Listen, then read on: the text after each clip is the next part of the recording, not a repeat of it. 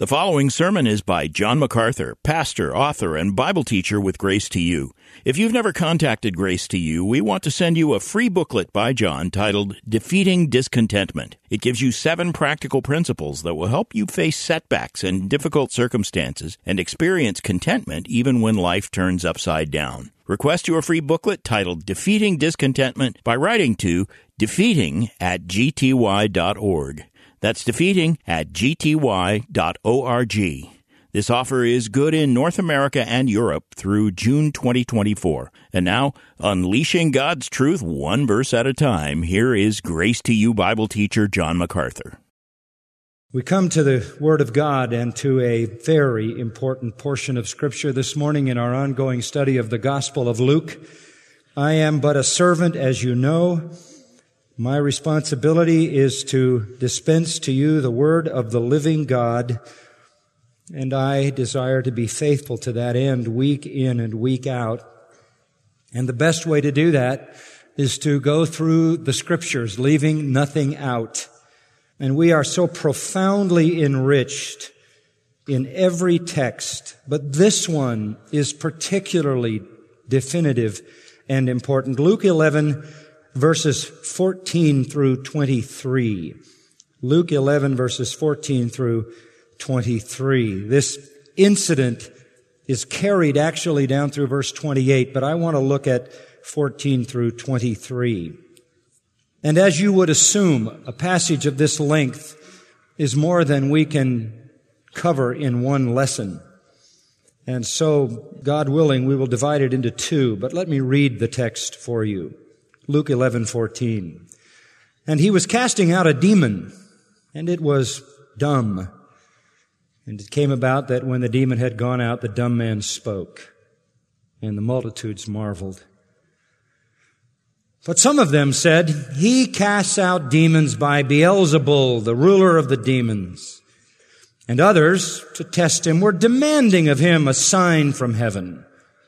But he knew their thoughts and said to them, any kingdom divided against itself is laid waste, and a house divided against itself falls. And if Satan also is divided against himself, how shall his kingdom stand? For you say that I cast out demons by Beelzebul. And if I, by Beelzebul, cast out demons, by whom do your sons cast them out? Consequently, they shall be your judges. But if I cast out demons by the finger of God, then the kingdom of God has come upon you. When a strong man, fully armed, guards his own homestead, his possessions are undisturbed. But when someone stronger than he attacks him and overpowers him, he takes away from him all his armor on which he has relied and distributes his plunder. He who is not with me is against me and he who does not gather with me scatters. My friend Larry King once commented, the whole world is gray. And I suppose that's how it appears to most people. Complex, diverse, 10,000 shades of gray. In fact, there are so many religions and so many philosophies and so many worldviews and so many theories and so many ideas that we have come to the conclusion that there really is no such thing as absolute truth anyway, and as we move up the evolutionary chain, we have finally reached the pinnacle where we tolerate anything and everything. We've come to that elevated understanding that nothing is really true in and of itself. And so we are applauding this gray world in which we live and affirming everyone's right to believe whatever he or she wants to believe. We have abandoned the once precious, controlling, and motivating conviction that there actually is such a thing as truth. And I suppose the mantra of the postmodern world is the whole world is gray. There's no black and white. Everyone is entitled to his opinion or her opinion. Your truth is your truth. My truth is my truth. And there's something wonderful about everybody having the right to believe whatever they want to believe. This is how it should be. Tolerance should prevail. we are more than ever, I think, comfortable with the notion that this spectrum of concepts is legitimate and beneficial and right, whatever right is. And so we celebrate this diversity as if it was some virtue. Nothing could be further from the truth. Nothing could be more wrong than that perspective. Let me cut through all the fog very rapidly and reduce the whole race of human beings to a very simple and very precise division. Whatever you may believe, whatever you may think, whatever you may imagine to be your options, everyone in the world falls into one of two categories. And there are only two, and there are not three or more. Only two options. Jesus said it in verse 23. He who is not with me is against me. And that is it. That template is laid over the human race. You are either with Christ or against him. He further said, and he who does not gather with me scatters. You either are with him and contributing to his kingdom, or you are against him and fighting his kingdom. Everyone in the world lives and dies in one of those two categories. And your eternal destiny is determined by which of the two. In that sense, there are only two religions in the world. There are those who are with Christ and those who are against Him. There are those who are gods and those who are Satan's. There are those who are in the kingdom of light and those who are in the kingdom of darkness. There are those who are unrighteous and those who are righteous. As my grandfather used to say, there are the saints and the ain'ts and that's all. That's all. This is unmistakable. This is clear. This is precise. This is definitive. This is determinative. And it leaves out no one. Absolutely no one. It isn't the first time that Jesus hinted at this axiomatic reality. Back in chapter 9 and verse 50, he said to his disciples, He who is not against you is for you. And there was that same principle. There are only two options in the world. You are either supportive of the Messiah and supportive of his work and his kingdom, or you are against it, and there is no middle ground. There is no third option. There is no other category. There is no neutrality. God is not stuck with trying to figure out what to do with the people who are neither for Christ or against Him. God is not sort of in the dilemma of all that middle group who, on the one hand, uh, didn't know about Jesus, or on the other hand, knew about him but didn't know what to do and so did nothing. They are not in some middle group that have to be brought under some kind of Trinitarian consultation so as to determine their destiny. You are either with him or you are against him. And if you make no decision, you are against him as much as the most rabid Satanist. You are no different than a Satan worshiper if you are not with Christ. There is no possibility of neutrality. There is no third option. In the war between God and Satan, between good and evil, between light and darkness, between truth and lies, there is no middle ground. There is only heaven and hell, which crystallizes into permanency the decision and the choice made here. The person who does not believe in Jesus Christ, does not receive Him, does not follow Christ with all his heart, does not join in building Christ's kingdom, is in partnership with Satan as much as if he were a Satan worshiper it is not necessary to oppose Jesus Christ to be against him. It is not necessary to attack his deity. It is not necessary to attack his word. It is not necessary to attack his character. It is not necessary to attack his gospel. It is not necessary to discredit his church. It is not necessary to persecute Christians. It is not necessary to interfere in his work, to slander his name, or to hate his kingdom. All you have to do is nothing about Jesus Christ, and you're in the same category with Satan worshippers. In fact, you are one. You've made your choice. If you are not involved in the work of gathering souls into the kingdom of God, you are guilty of participating with those who scatter them. No decision concerning Jesus Christ is a decision. No participation with Christ is to be against him, against his work, against his word, and against his kingdom. Just know that. Don't comfort yourself that you're sitting in some neutral spot with warm and fuzzy feelings about Jesus. Those will damn you just as fast as if you bowed down to a satanic shrine and engaged in human sacrifice. All people are either Christ's or Satan's. They're either children of God or children of the devil. They either belong in the kingdom of light or the kingdom of darkness. They're either headed for heaven or headed for hell, and there are no exceptions. This is crystallized in the words of Jesus in verse 23. And this marks a definitive moment in the ministry of our Lord in Judea. It is only months before the cross. As we learned back in chapter 9, verse 51, the days were approaching for his ascension that he resolutely set his face to go to Jerusalem. Not his ascension to heaven, but his ascension to Jerusalem for the Passover, the last Passover where he would die and where he would be the final and only sacrifice for sin. He is headed toward his death, only months away now. The Galilean ministry is in the past. In these final months, he, along with his twelve, and the 70 and the rest of his disciples are hitting every town and village in Judea, going everywhere proclaiming his messiahship, affirming the reality of that and his deity by signs and wonders and miracles, healings, casting out of demons. All through Judea, from town to town and village to village, they go day after day after day. And the days are filled with miracles and teaching and calling for repentance and faith in Him as the Messiah.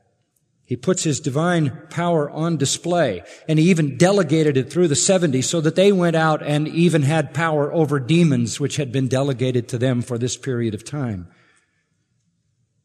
And through His presence and through His preaching and His healings and His power over demons, He is bringing the force of the kingdom of God into the little towns and villages throughout Judea and they are being confronted with the reality of who he is.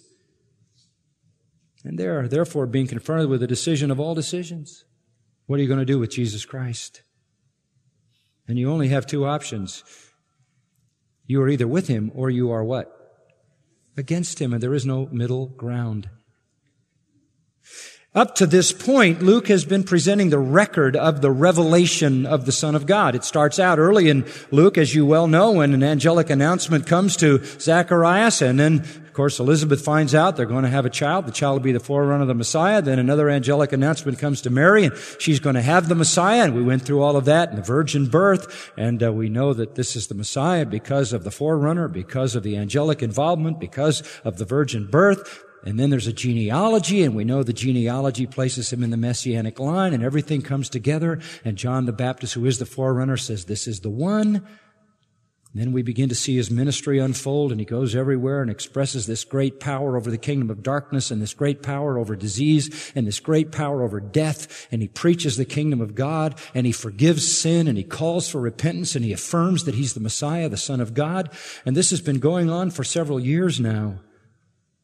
And everything he ever said was proven and verified and attested by these signs and wonders. And they were multiplied through the 12 who went out two by two, and they were multiplied through the 70 who went out two by two.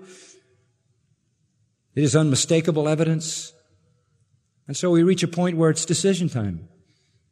Nothing more can be said. Nothing more needs be done. Facts are there. The evidence is there. What's your conclusion? What's your response? You've seen it all. You've heard it all. The message, the miracles, the call for repentance, the offer of forgiveness, the promise of the kingdom. What is left? Only a decision.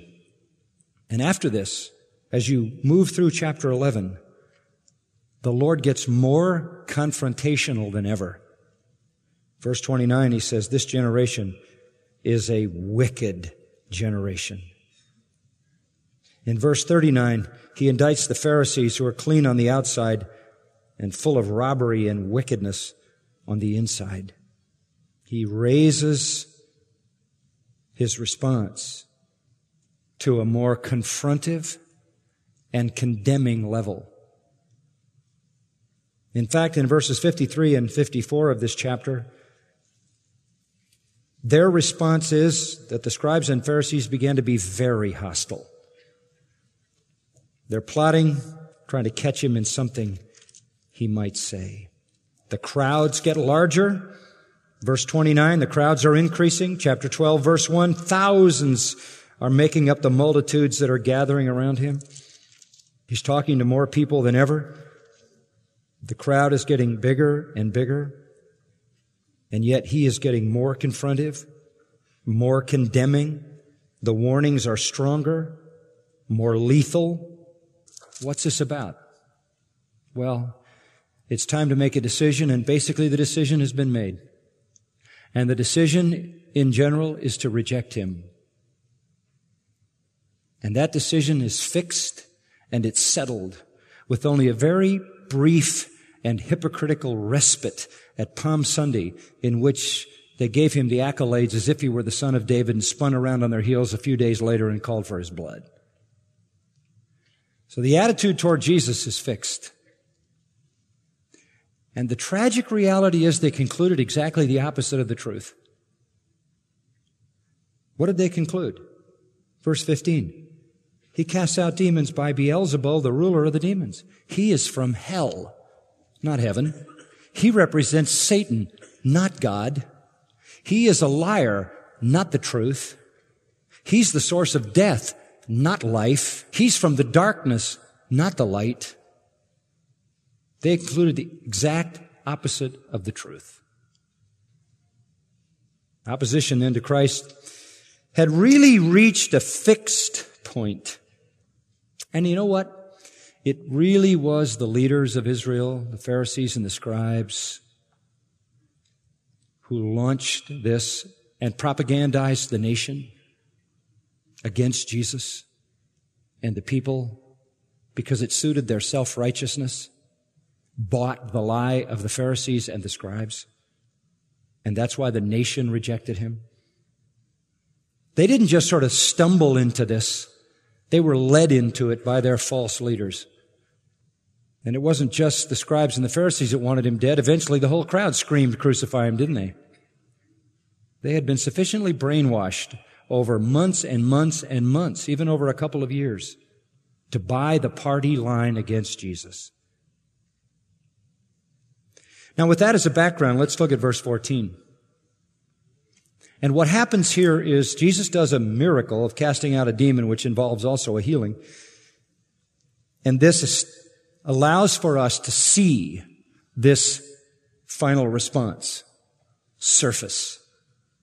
Verse 14, and he was casting out a demon, something he did all the time, and it was dumb or mute.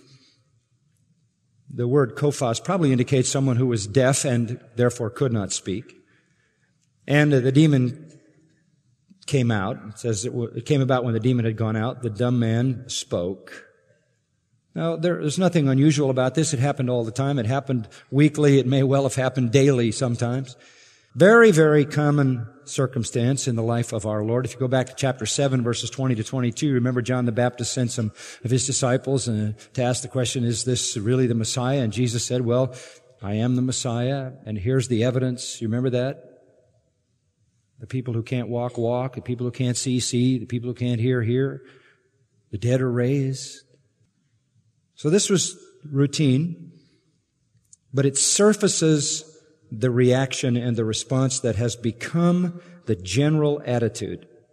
Verse 14 says, initially the multitudes marveled. The multitudes marveled. Sure, of course, because this is a healing. It is like all the healings of Jesus, mark it instant, complete, no rehabilitation. Very different than so-called healings today by perpetrators of false healings. Now, I do need to make a comment at this point. This particular incident in the flow of Luke's gospel happens in Judea, the southern part of Israel. What follows, they accuse him of doing it by Satan. He responds with the words that I told you. If Satan is divided against himself, he'd be pulling down his own house and so forth. The response of the people to this miracle and the response of Jesus to their response and what he says are very, very similar, almost identical to an incident that is recorded in the 12th chapter of Matthew and also the third chapter of Mark. Now, I, I just want to speak to that issue for a moment because I think it's very important. There are many Bible commentators who feel that what Luke is giving us here is just another edition of the Matthew 12, Mark 3 incident. That Luke is just giving his version, as the synoptic gospels do very often, where you have the same incident in the three gospels, Matthew, Mark, and Luke. After all, it was a healing by the casting out of a demon. They said he did it by Satan's power. Jesus responded the same way. And yet there are some differences. The material before and after is different. There's no discussion of the blaspheming of the Holy Spirit, which is the main thing in Matthew 12. It's not here. It comes later in Luke. Jesus says that at a later time. So how are we to know whether this is the same event or a different event? Jesus even says in the Matthew 12 account, whoever is not with me is against me. Does this necessarily make it a parallel? Let me help you to think that through for a minute. I'm convinced that this is a different account, and I'll tell you why. One, it's in Galilee where the first one took place.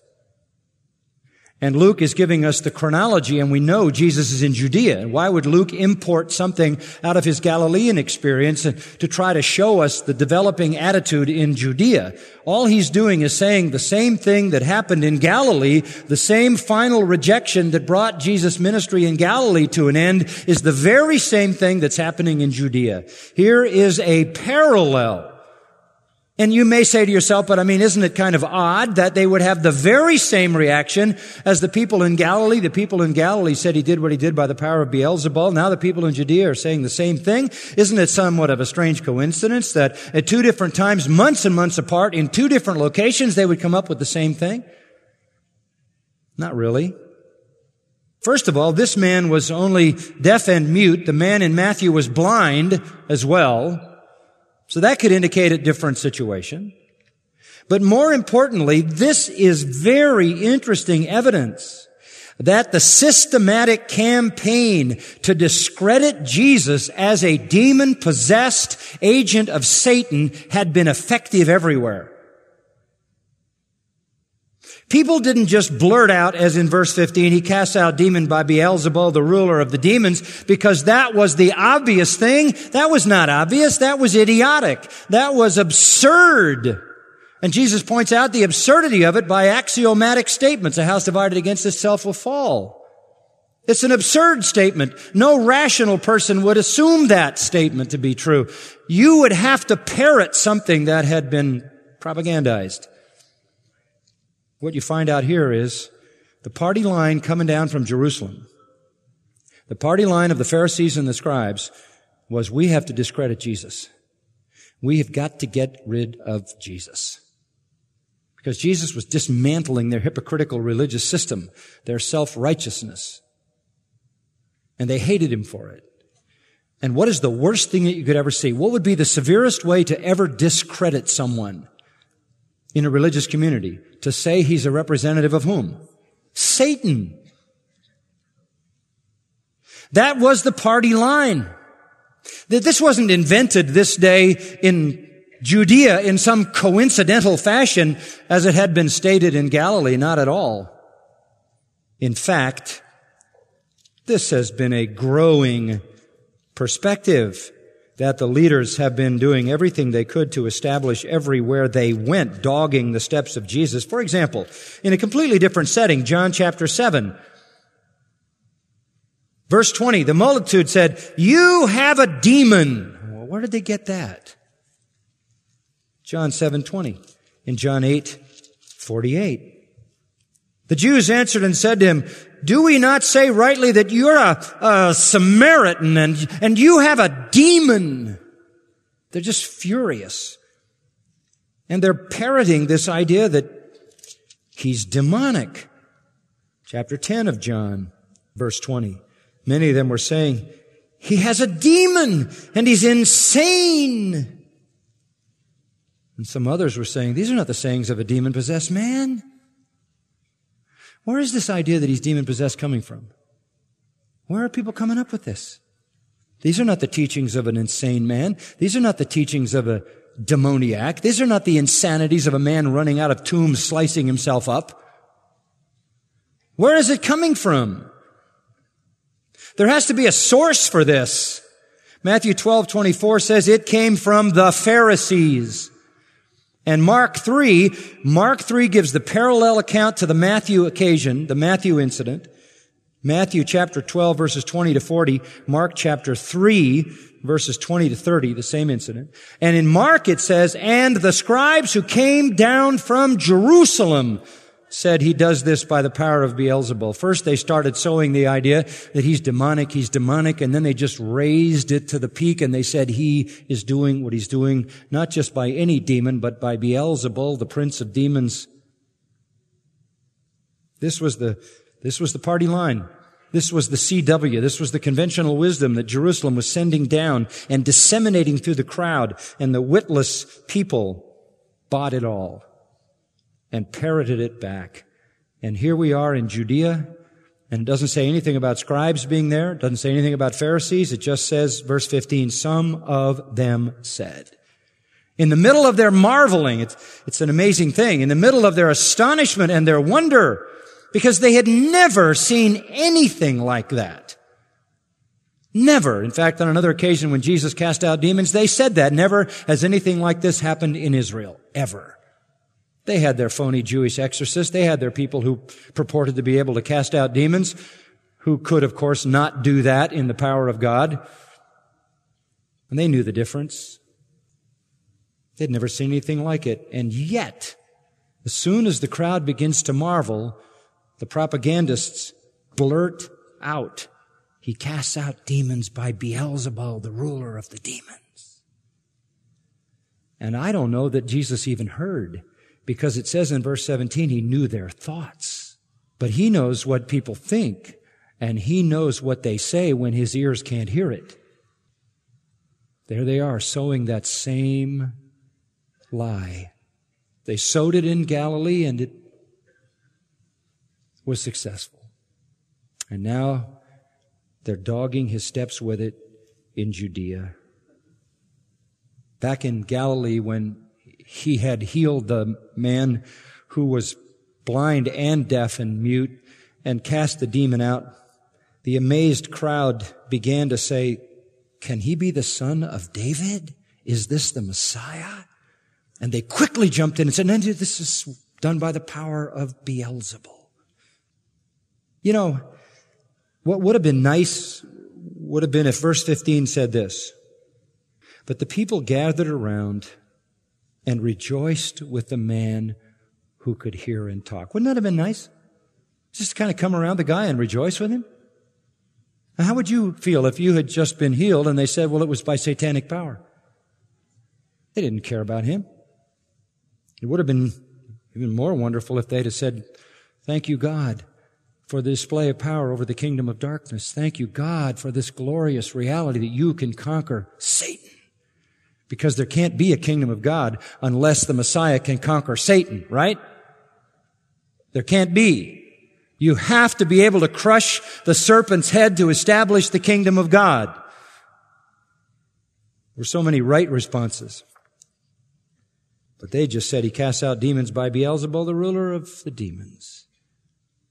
And then verse 16 adds this interesting comment, and others. To test. We're demanding of him a sign from heaven. I suppose you might say, well, you know, um, you know, these people, they just need more information. No. That isn't what they were doing at all. It wasn't about getting information. It was to test. Better to taunt. Yeah, Jesus, do some wonders and prove to us you're not doing it by the power of Satan. It's the same thing they said at the foot of the cross. Bring yourself down off the cross. Slanderous, mocking, taunting. That's why Jesus said in verse 29, this is a wicked generation. This isn't legitimate need to see more evidence. They were wicked. And they demanded a sign. And in verse 29, Jesus said, this generation is a wicked generation. It seeks for a sign. That was how they expressed their wickedness. Never enough, is it? Never, ever, ever, ever enough. As if they hadn't seen signs. He himself was the sign. And all they could do was taunt him. Do another miracle and prove you're not in partnership with Satan. So they aren't really to be distinguished from the people who said in verse 15, he cast out demons by Beelzebul, the ruler of the demons. They just chimed in from a different perspective. Look at that statement for a moment in verse 15. He casts out demons by Beelzebul, the ruler of the demons. You know, this is so gripping to me. I mean, there is a pathos in this. There is a foreboding in this. There is an ominous reality in this that is absolutely devastating. You understand how many years the Jews sat in wait for the covenant promise to be fulfilled in the arrival of the Messiah? You understand that because we've gone through it in the Gospel of Luke, how every mother longed to be the Messiah's mother, how every father longed to have his children know the Messianic kingdom, how they waited for the fulfillment of all that had been promised to Abraham and all that had been promised to David and all of the new covenant realities to be brought in and how Zacharias had, had given glory to God in his Benedictus, in which he celebrated the glories of the Abrahamic covenant and of the Davidic covenant and mostly of the new covenant and how all of history culminated in the coming of Jesus Christ. And here we come to this culminating reality that Christ has given a full manifestation of himself, nothing more to say, nothing more to do. And the conclusion is he's from hell. This is absolutely staggering. Is there any wonder that Jerusalem was destroyed? Is there any wonder that Jesus pronounced judgment on them? There could be no more revelation. There was nothing more to say. All the prophecies had been fulfilled. All the evidence had been manifest. And this is where they end up. You can talk till you're blue in the face about who killed Jesus, but I'll tell you who hated him. The Jews did. And they screamed for his blood. They didn't take his life without the complicity of the Romans, but they hated him. That was their conclusion. And to show you the vilification, all you have to do is look. He casts out demons by Beelzebul, the ruler of the demons. They didn't even use the word Satan. They used the word Beelzebul. That goes way back into the Old Testament. And it's a frightening thought. Lord of the flies. Why that? Because it also meant Lord of the dung, Lord of the manure, a very popular term for the prince of demons, Satan. In fact, it was so well known and so well established that it doesn't need to be interpreted, and it isn't. It's just used. Both in Galilee it was used, and here again in Judea it was used by the crowd, and it was the party line that had come down from the top. Jesus is an agent of the dung god. You talk about blasphemy, that's some serious blasphemy. You say, I'd never say that. Well, good, I'm glad you wouldn't say that. But if you're not with him, you're what? You're against him, you're with those who said it. You might say, well, I would never crucify him. Yeah, you're with those who did. You only have those two options. The title became a common term for Satan like Belial, and it needed no explanation. Get this. Here was their response. They called the highest and holiest one the lowest and most evil. They called the one who was pure good, pure evil. They called God the devil. They called perfect holiness wickedness. They called incarnate truth a liar. This is the extreme opposite. And if you're there, you can't be redeemed. Because when you've had all the revelation and you've concluded the opposite of the truth, you're irredeemable. And that's Hebrews 6, 4 to 6. You can't be renewed again to repentance because you've rejected the full truth.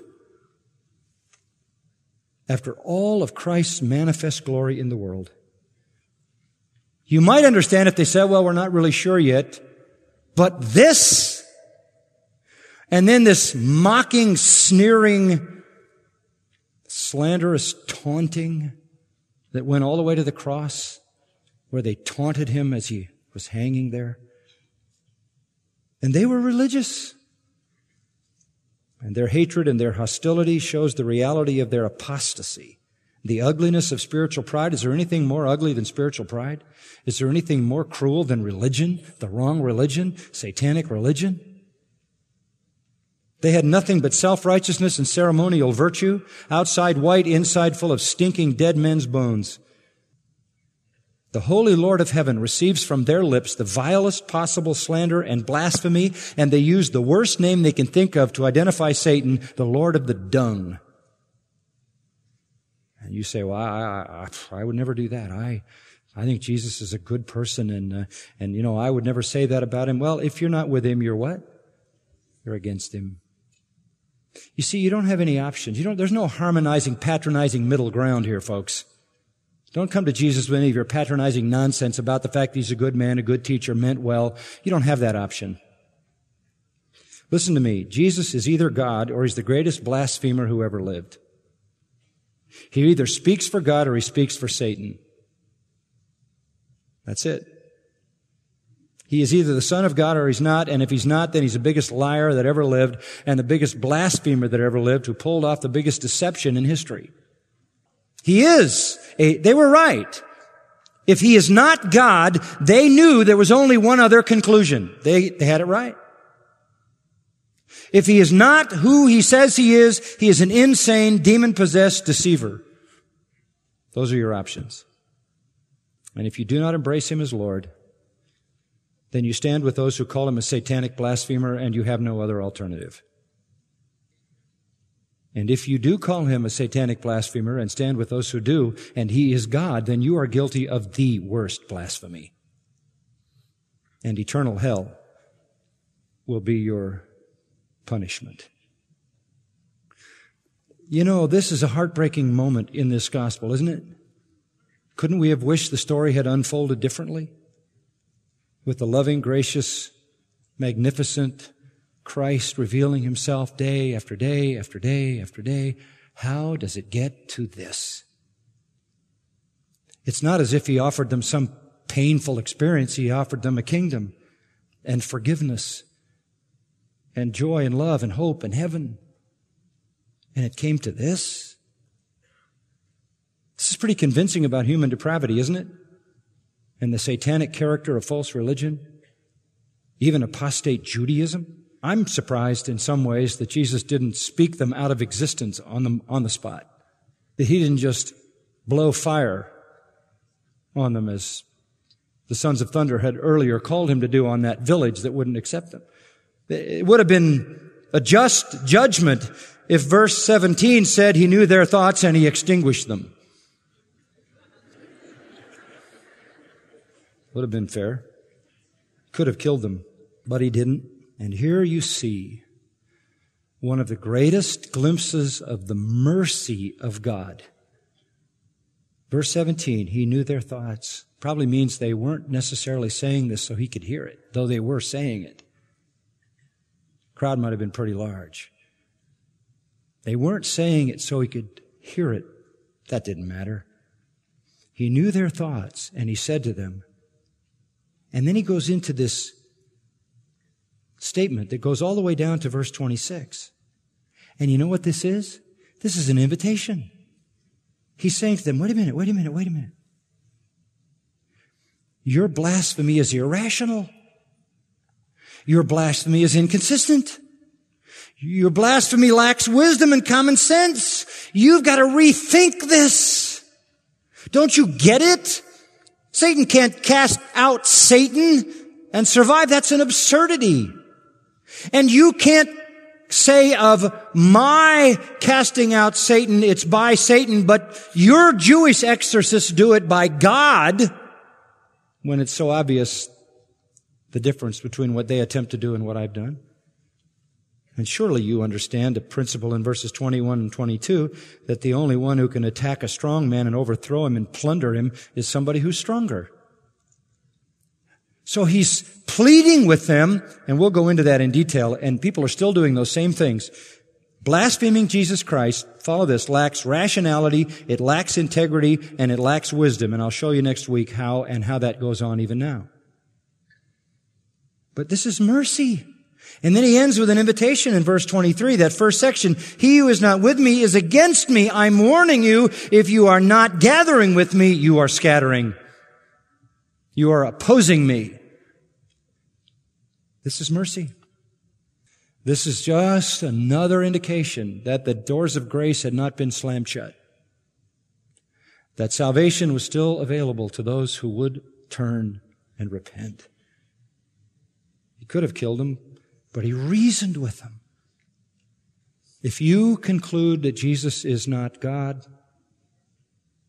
not Messiah, not Savior, not Lord, you have only one other option. He represents Satan. He is a liar from hell, deceiving all he can, and boy, has he been successful. And we're all duped. In fact, he is Satan's most potent agent. If you're not with him, that's where you stand. There is no middle ground. Before you go away thinking there's no hope, Jesus asks you to rethink that. You can't look at his life and reasonably conclude that Satan was working through him.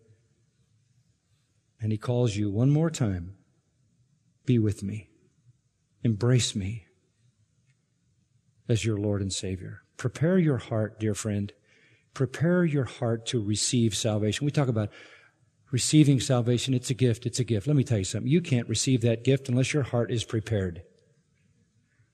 You go to some meeting, some guy gets up and preaches a sermon and says, if you want to receive the gift, reach out. And people come down, their heart's not ready to receive. They pray some little prayer and they live under the illusion that they were saved. Say, what do you mean prepare your heart? You have to prepare your heart a number of ways. Number one, you have to prepare your heart through fear. What do you mean fear? Fear of eternal judgment. That's necessary heart preparation. What do you need a savior for if there's no hell? And if there is a hell, then you need a Savior. The cultivation of a prepared heart cultivates fear, fear of judgment. Secondly, you have to cultivate humility, brokenness, contrition, a sense of unworthiness, sense of wretchedness. Thirdly, you have to cultivate repentance. Then believe in the facts of the gospel because you have a heart prepared to receive. Anything other than that is weedy soil, rocky soil, and it's going to spring up a little while and what? Die. Heart preparation is what is called for. And all that Jesus did and called for, telling them of judgment to produce fear, telling them that they had to humble themselves and reject their self-righteousness, calling them to repentance, prepared the heart to then believe the truth and be saved. You can't be saved by praying a little prayer. There's no guarantee God will have to answer your prayer. He is sovereign after all. But when the truth is embraced in prepared hearts, salvation takes place. Jesus here and again and again until he gets to the cross is in this really sad sad time. Recognizing that the rejection of the people is fixed, and yet extending mercy all the way to the very end, and at the last, rescues one thief and mercifully takes him to paradise. And he is the same Lord today. While rejection is being hardened all around toward Christ, mercy is still being extended. Join me in prayer. Father, the world sometimes is so confusing, and that's certainly the strategy of the enemy. But the truth is so simple and straightforward. Either we are with you or against you. And that's it. And oh Lord, how I pray today that those of us who are with you would rejoice in such grace, knowing that our hearts were prepared through the Word and the Spirit to receive the gift. For those who have not yet embraced Jesus Christ as Lord and Savior, oh God, would you again through the Word and the Spirit prepare the heart with fear, humility, and repentance so that they might receive the gift by faith in the gospel. These things we ask that the Son may be glorified.